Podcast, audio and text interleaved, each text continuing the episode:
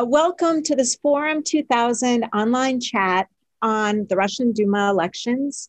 Uh, my name is Miriam Lanskoy. I am Senior Director for Russia and Eurasia at the National Endowment for Democracy. And with us today, we have Konstantin Eggert, who is a um, Russian affairs analyst and a columnist for Deutsche Welle. We're delighted to have Konstantin with us today. He's a frequent participant in the Forum 2000 and um, we, would like to begin, um, Konstantin, with asking you about the upcoming Duma elections. And um, this is, you know, hardly the first um, election that the Kremlin has had to manage and do so through um, uh, various uh, machinations. Uh, how is this election different?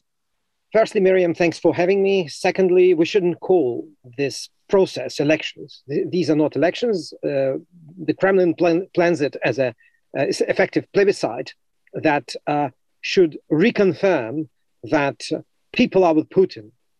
And uh, to enact that, only the most trusted actors in Putin's puppet theater are allowed to take part. So uh, don't hold your breath for what will happen in September this year. Uh, no real opposition will be in the Duma. Uh, moreover, no real opposition, mm, no substantive critics of Putin will participate in this process. And uh, although the old established parties, as they call them, systemic opposition, though they are not opposition at all, um, uh, in Russia, have been slightly updated, uh, have been done up slightly with a few new faces, but in fact, it remains exactly the, the Duma will be exactly the same as it is today, with the with United Russia, Putin's party uh, dominating, and then uh, the Communist Party, uh, the allegedly socialist uh, Just Russia Party, and the neither liberal nor democratic liberal democratic party of Vladimir Zhirinovsky, playing sidekicks uh, to United Russia. Uh, Putin is concerned about these elections for some reason, which to me actually remain largely a mystery. Uh, but my only suggestion is that, uh, first of all, it seems the economic situation is not great in the wake of uh, COVID-19 pandemic, and that may give certain worry to, to the presidential administration. Secondly, this is the Duma that will be presiding over Putin's next, again, so-called election in 2024 when he's supposed to prolong his stay in the Kremlin for another for another six years. Um, I think that the only reasonable suggestion is that for that he needs um, a really pliant legislature, a legislator, a legislature that will acclaim him uh, and uh, uh, will provide any needed quasi-legal support uh, to him staying in the Kremlin for another six years. Uh, so let's not call that elections and let's not hold our breath for um, any kind of interesting surprises there. So um, let, let, let, me ask you a little bit about Navalny's movement and the, the declaration of, of Febeka as extremist. You, you think the Kremlin is overreacting and there really wasn't much of a threat there? Or, or was this a very powerful movement? Can it come back through smart vote in the fall, even with the pseudo parties that you just described? Well, I don't think that uh, there will be any possibility for the Navalny team to really, really um, impact these elections. Because by the time the election happens, they will all be, alas, either dispersed, pushed into immigration, or jailed. And uh, Navalny's organization, as such, I think, uh, is being completely erased now because to organize this kind of smart voting, of which I always was in, in two minds, um, you have to really have an organization on the ground. This organization will not exist by August, I think, definitely. And uh, the only way they can, Navalny's people, can impact the elections is uh, through, you know, streaming their appeals on YouTube and, and basically online activity, um, which is fine, but which is definitely not a substitute for the kind of uh, wide nationwide network that Navalny had. Uh, why Putin is afraid? I don't know. Sometimes I, I, I, tend to think that he can't forgive Navalny that he didn't die. And uh, because of that, he's um, enraged and uh, trying to destroy everything that Navalny created. Uh, I do not think that smart voting, smart voting would have been unpleasant for United Russia, but it wouldn't shake, it wouldn't have shaken uh, Putin's power foundations uh, because you'll have the same uh, blind stooges, the same clowns, uh, basically playing the role of opposition. Uh, but it, it, would have unnerved the Kremlin if United Russia got less than they planned for it. Uh, but today we're not talking about it. I think that it's interesting that uh, Russian voting patterns are quite uh, distinct sometimes and, and, sometimes quite paradoxical. Uh, people tend uh, not to vote for the opposition, whatever it is, during a sharp economic downturn. They think that, first of all, they need to hand control to someone. And secondly, they need to survive. They don't want what they call political chaos, quote unquote in Russia. So, in a sense, I don't think that uh, that would have been a, an earth-shattering election, even if uh, even if Navalny was free and uh, and and uh, called on his supporters to have the smart voting. It would have had an impact, but it wouldn't have replaced Putin.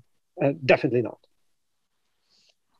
In in the situation that that has evolved to this point where you know, I I think I agree with you that they could have let Navalny have his movement without bringing things to such a crisis. Um, but where where where we are, there's greater confrontation with the West. There's a direct threat to Ukraine, and there you know increasing levels of threat to Ukraine. There's you know increasingly repressive legislation broadening of undesirables legislation and so forth. Um, and as you say, they're simply destroying uh, the strongest political uh, network that, that's existed in Russia. And all this situation, and with the summit tomorrow, the Biden Putin summit, how should the West uh, or Biden and, and the G7 um, be be approaching um, Russia and, the, and specifically the elections? I think that the Biden administration, I'm really sad to have played Cassandra to uh, in this situation. The Biden administration, whatever it's doing, it shouldn't do what it's doing today. It's trying to approach the Kremlin as if it's talking, as if it is Carter talking to Brezhnev or Nixon talking to Brezhnev. Um, managing the new Cold War, that's the kind of thing that uh, uh, that uh, Biden plans. But I think that in the Cold War, there was a certain set of rules uh, and a certain trust that existed between Moscow and Washington uh, because of the immensity of the potential of nuclear, nuclear confrontation. Um, the rulers of the Soviet Union, whom I definitely very much dislike, um, uh, in their own way, were protecting and defending and promoting the national interests of the Soviet Union as they saw them. They were not a regime that is concerned with survival and staying in power for as long as it wants. They thought they will stay in power forever and the Communist Party will be in power forever. So I think that um, also what is not completely understood in Washington is that uh, unpredictability in such circumstances, when Russia is definitely a, a, a weaker partner than the Soviet Union ever was to the United States. Unpredictability is a weapon. It is something that has to be wielded against the United States and generally the global West, if you wish. And uh, no uh, entreaties by Biden in Geneva will stop that. He's not talking to Gorbachev. He's not even talking to Andropov in this, in, in this respect. Thirdly, uh, Putin exists, and I think I mentioned it once in Forum 2000 conversations. Putin, Putin's universe is pretty two dimensional. He lives uh, between two axes axis of strength and weakness and axis of uh, respect and lack of respect and basically once you are strong you are respected and uh, once uh, you see putin sees a weakness um, he uses it against you and in putin's view everything that biden did about nord stream 2 basically letting it proceed. Uh, everything that Biden did by not inviting, emphatically inviting Zelensky to come to Washington, President Zelensky of Ukraine to come to Washington before Forum 2000.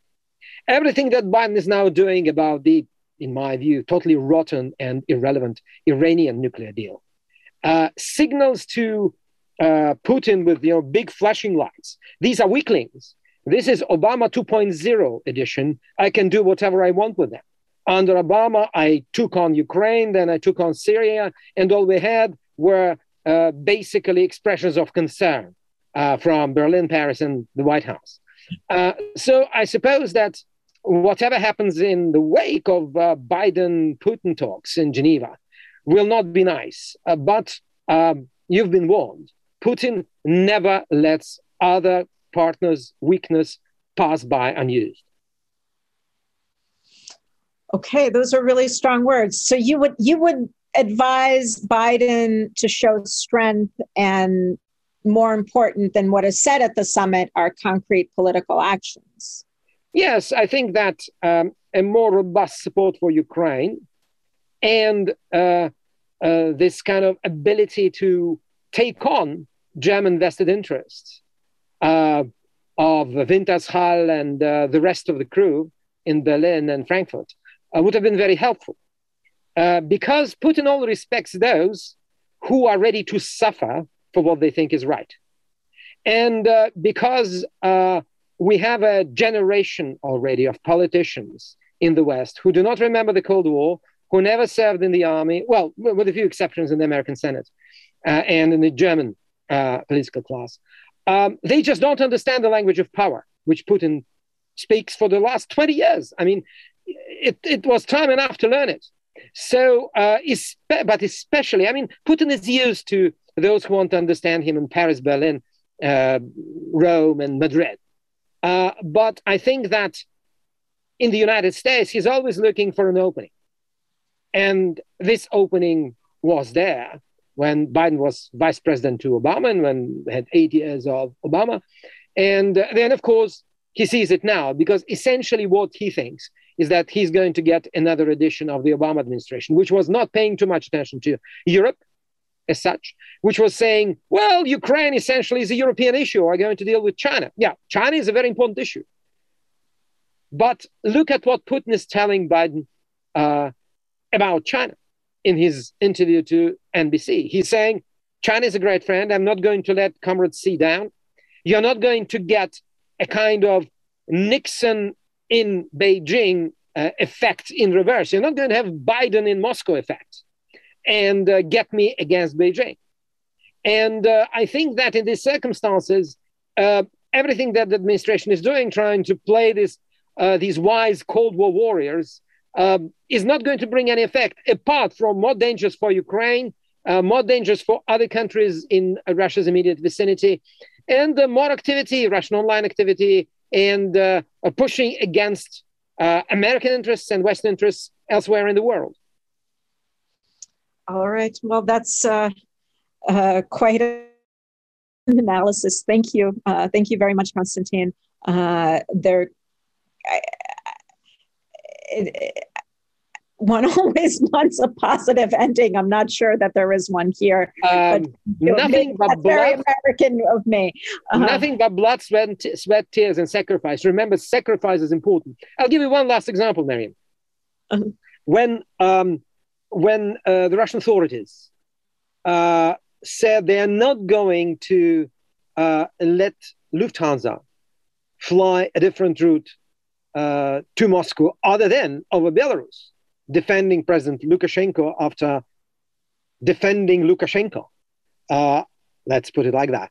Uh, after his act of international air piracy, um, the German government decided that it will stop flights by Aeroflot to Germany. And in a matter of two hours, you had permission for Lufthansa coming from not the Russian, uh, whatever, IKEA bureau, uh, but from the Kremlin. That is exactly the language Putin understands. You don't learn it, your problem. All right, I, uh, I, I, I have to agree with you that um, we, we need to learn how to uh, use specific actions rather than ideological yeah. declarations when we when we work with Putin. Uh, and I think that's that's a powerful message. And uh, thank you so much uh, for for all of your uh, comments and insights, and uh, really appreciate you taking uh, the time to do this. Thank you, Miriam. Thank you very much, and thanks to Forum 2000.